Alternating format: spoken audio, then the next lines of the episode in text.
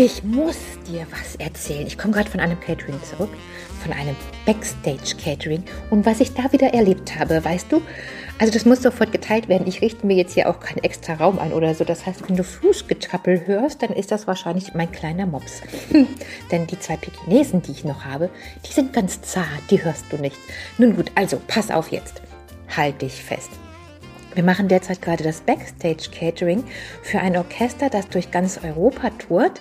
Ein sehr kleines Orchester und in den verschiedenen zum Beispiel Kirchen spielt, Theatern, aber auch wenn es jetzt wärmer wird, so einige Auftritte im Freien hat, wo dann ganze Stadtperke, heißt das Stadtperke? Stadtparke wahrscheinlich, ne? Umgerüstet werden, so dass du in diesen äh, Muscheln eben dieses kleine Orchester hast. Nun, ich baue alles auf. Wir sind gerade alles am Einrichten. Und ich höre schon, wie einer von den Musikern zu dem anderen sagt, ja, das ist aber nicht so fair. Immer sitzt du vorne und ich sitze immer im Halbkreis, genau da, wo man nicht, sich, mich nicht sehen kann. Und der andere sagt, ja, aber das ist halt nun mal so. Da muss man halt auch jetzt mal durch. Und diese, dieses ganze Gespräch entwickelte sich wirklich eher in so eine Richtung Kindergarten. Gespräch, anstatt du jetzt sagen könntest, oh, da sprechen zwei erwachsene Männer mit großer Berufserfahrung miteinander. nee, nee, nee, so nicht, ne? Oh, und mir schwante schon Furchtbares, ich schwöre. Ich konnte, ich habe schon ein bisschen Herzklabaster bekommen. Und jeden Moment, wenn ich eben nicht vorbereiten musste, weil da natürlich die, die Menschen, das Orchester, die Musiker auf der Bühne sind. Das ist dann für uns ja auch entweder Nachrüsten oder freie Zeit. Ne? Und ich gucke so durch den Vorhang und ich sag dir, da stehen die tatsächlich auf in dieser Komposition, wo die verschiedenen Stücke ja auch dramaturgisch aufeinander aufgebaut sind und wechseln die Plätze. Ja, da ist mir auch nichts mehr eingefallen.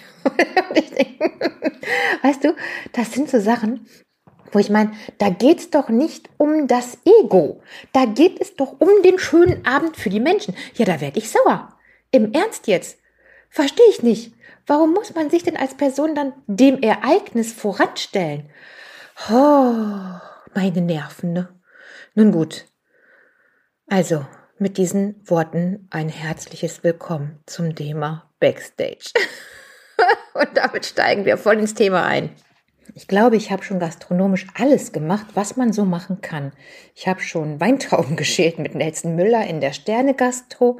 Ich habe schon kulinarische Touritouren durch Venedig geführt und ich habe auch schon in den 90ern irgendwann auf dem Bonner Presseball sowie als auch auf dem Oktoberfest gecatert. Mm, so Backstage-Caterings sorgen, auch wenn das jetzt echt eine große Vielfalt ist, nochmal so für einen Kick obendrauf. Und ehrlich gesagt, weiß ich gar nicht, wo ich jetzt am besten nach diesem Einstieg anfangen soll. Also Backstage, egal ob das bei Ballettaufführungen ist, Heavy Metal Bands oder Comedians, du erlebst ja die dollsten Dinger, ne? Kannst du dir nicht ausdenken, ich sag es dir. Nun, wollen wir einfach mal bei den Balletttänzern starten.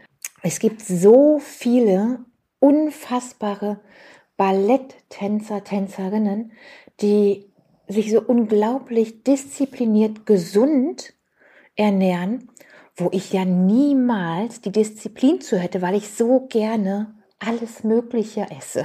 Ja, und die sich dann wirklich einschränken aufgrund ihres Berufes, der Leichtigkeit, die sie haben müssen bei den Sprüngen, bei dem Tanzen und natürlich auch aufgrund der Vorstellung, die wir, das Publikum, ja dann haben.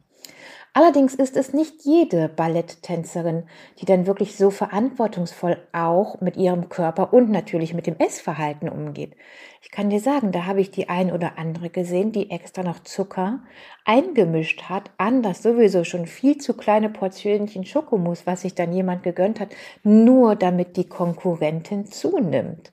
Oder auch, weißt du, hatte ich letztens noch, da kam eine Balletttänzerin und ich bin dann eben auch Backstage. Ne? Ich bekomme das halt mit. Und ich, ich merke, dass sie halt nicht gut mit ihrem Körper umgeht. Und das meine ich jetzt nicht, dass sie spitze tanzt, ja, sondern tatsächlich von dem nicht vorhandenen guten Essverhalten. Und weißt du, dann, dann ist wirklich der Gedanke bei vielen ja auch so, oh, ich kann das nicht vertragen. Zum Beispiel Rosmarin. Du weißt aber ganz genau, ach Mensch, weißt du, na klar, machen die mir was vor, aber sich selbst ja auch, denn da ist dann dieses Essverhalten in dem Sinne ja gefährlich, dass sie eben kein Rosmarin Kartoffelchen essen, sondern eher ein Wattebausch. Und das sind Sachen im Hintergrund, da geht die Liebe zum Beruf natürlich sehr, sehr weit. Oder aber auch die Selbstgeißelung. Für mich wäre das so. Für mich wäre das echt Selbstgeißelung. Natürlich auch gerade aufgrund meines Berufes, weil ich Essen aus Berufswegen ja schon total liebe. Und sicherlich ist es da genauso umgekehrt auch schlecht, wenn du dann ein Essverhalten entwickelst, das genau im Gegenteil liegt. Ne? Aber beides ist krankhaft, das darf man gar nicht vergessen. Selbstverständlich ist es nicht immer so dramatisch, was ich backstage erlebe, aber auch das soll erwähnt sein. Denn wir haben ja gesagt, wir wollen hier ein ganz breit gefächertes Angebot haben in dem Podcast und natürlich auch gerne in jeder Folge. Eine Freundin von mir sagt immer, Never met your idol und auch das kann ich backstage Leider, leider, leider muss ich das echt bestätigen. Also du kommst natürlich backstage an die Künstler nah dran mm, und das sind dann so Scheinwelten, die selbstverständlich ja zu der Marke des Künstlers dazugehören, nach außen getragen werden und was bei uns als Fan ja dann auch ein bestimmtes Gefühl triggert. Ne? Also das ist ja genau das, was wir dann an demjenigen, derjenigen, der Band oder wie auch immer toll finden. Und so kann ich dir sagen, war ich ganz schön enttäuscht, als Thomas Gottschalk anstatt die Haare lockig offen, streng nach hinten mit einem Pferdeschwanz hatte. Weißt du, wo jeder denkt, ja, okay, jetzt übertreibt sie. Ja, ich weiß. Aber erstmal sage ich so, what? Weißt du? Oder Heavy Metal Bands, die auf ihrem Catering Rider weder Whisky noch Wodka stehen haben, sondern grünen Tee und vegane Schnittchen, wenig Müsli, jedoch auch glutenfrei. Und das ist natürlich genau das Extrem. Das da erwartest du ja Mengen von Fleisch, am besten roh und ausschließlich Alkohol. Und das ist natürlich genau das, was es dann interessant macht. Hinter die Fassade, hinter das zu schauen, was so aufgebaut wurde. Das ist spannend, wenn das nicht mein Idol ist. Wenn es mein Idol ist, dann bin ich, bin ich fertig. so habe ich auch eine Band gesehen, die sicherlich nicht Heavy Metal ist, aber schon so eher in die rockige, es hat nur immer noch mit Pop zu tun, aber eher in die rockige Richtung geht und eben auch das Ausstrahlen, immer fit, immer rockig, immer vorneweg. Und da, da machen die einfach Dehnübungen und sitzen auf so einem Medi-Petsy-Ball. Ja, was meinst du, was ich da geguckt habe, als ich das gesehen habe? Und das ist natürlich dann schon eine Backstage-Story, die ich mir anders vorgestellt habe. Seien wir mal ehrlich. Genauso ist es aber auch andersrum. Ich hatte schon einige, einige Künstler, die absolut für die heile Welt stehen, für das Vorbildhafte, für eine, ich will schon sagen, Ideologie des wahrhaft Reinen und dann liest du den Catering Rider und denkst, okay, weißt du, da steht so nicht ein Gericht drauf, wo du jetzt gedacht hättest, das musst du zubereiten. Das ist genau das Gegenteil und besteht so gut wie nur aus Fast Food, Süßigkeiten und jeder Menge Alkohol, Energy Drinks und Kaffee.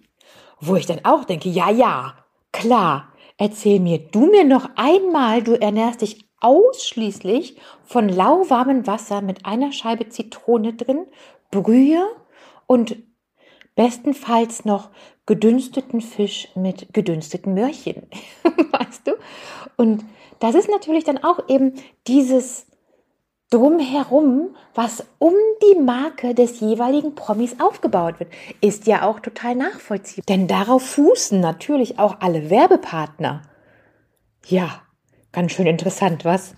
Oh, und was ich auch ganz spannend finde, die Menschen, die so wirklich vordergründig für Party stehen und das eine oder andere, also wo du denken würdest, okay, die machen die Bude nachher dicht, die gehen, wenn die Sonne aufgeht, das sind genau die, die zum Beispiel bei Preisverleihungen als erste weg sind.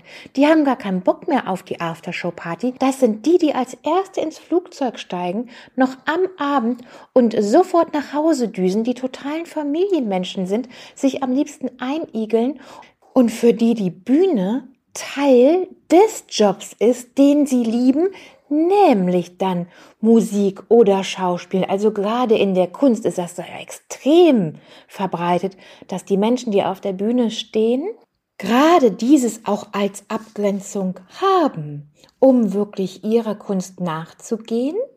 Und dann geht es tatsächlich auch nicht ums Berühmtsein oder ums Angehimmelt werden. Es geht darum, damit auch leben zu können und gut leben zu können, ihrer Berufung den Lebensunterhalt und zwar gut bestreiten zu können. Und am Ende des Tages ist es doch einfach schön zu wissen, jeder Promi, jedes Role Model ist auch nur ein Mensch, ist genau wie wir.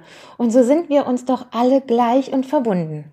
Und ich wünsche mir für jeden, der viel lieber er selbst sein möchte, als irgendein komisches Image aufrecht erhalten zu müssen, dass er das in seinem Leben noch erreicht. Und ich wünsche mir, dass aber auch jeder, der sich dadurch abgrenzen kann, denn das gibt's ja auch. Es gibt ja wirklich auch Typen, die sagen, also Typen von Menschen, die sagen, auf der Rolle bin ich der und der und im Privaten bin ich so und so und haben dadurch genau diese Abgrenzung, die sie persönlich benötigen. Also auch das darf ja sein. Und wie spannend das ist, wie wir in unserer Vielfalt da miteinander umgehen, oder? Und darum, alles kann, nichts muss. Es gibt möglicherweise komische Gestalten unter uns. Möglicherweise sind wir das ja auch manchmal selber. Und darum, liebe Grüße, aber einen schönen Tag. Bis dann. Ciao.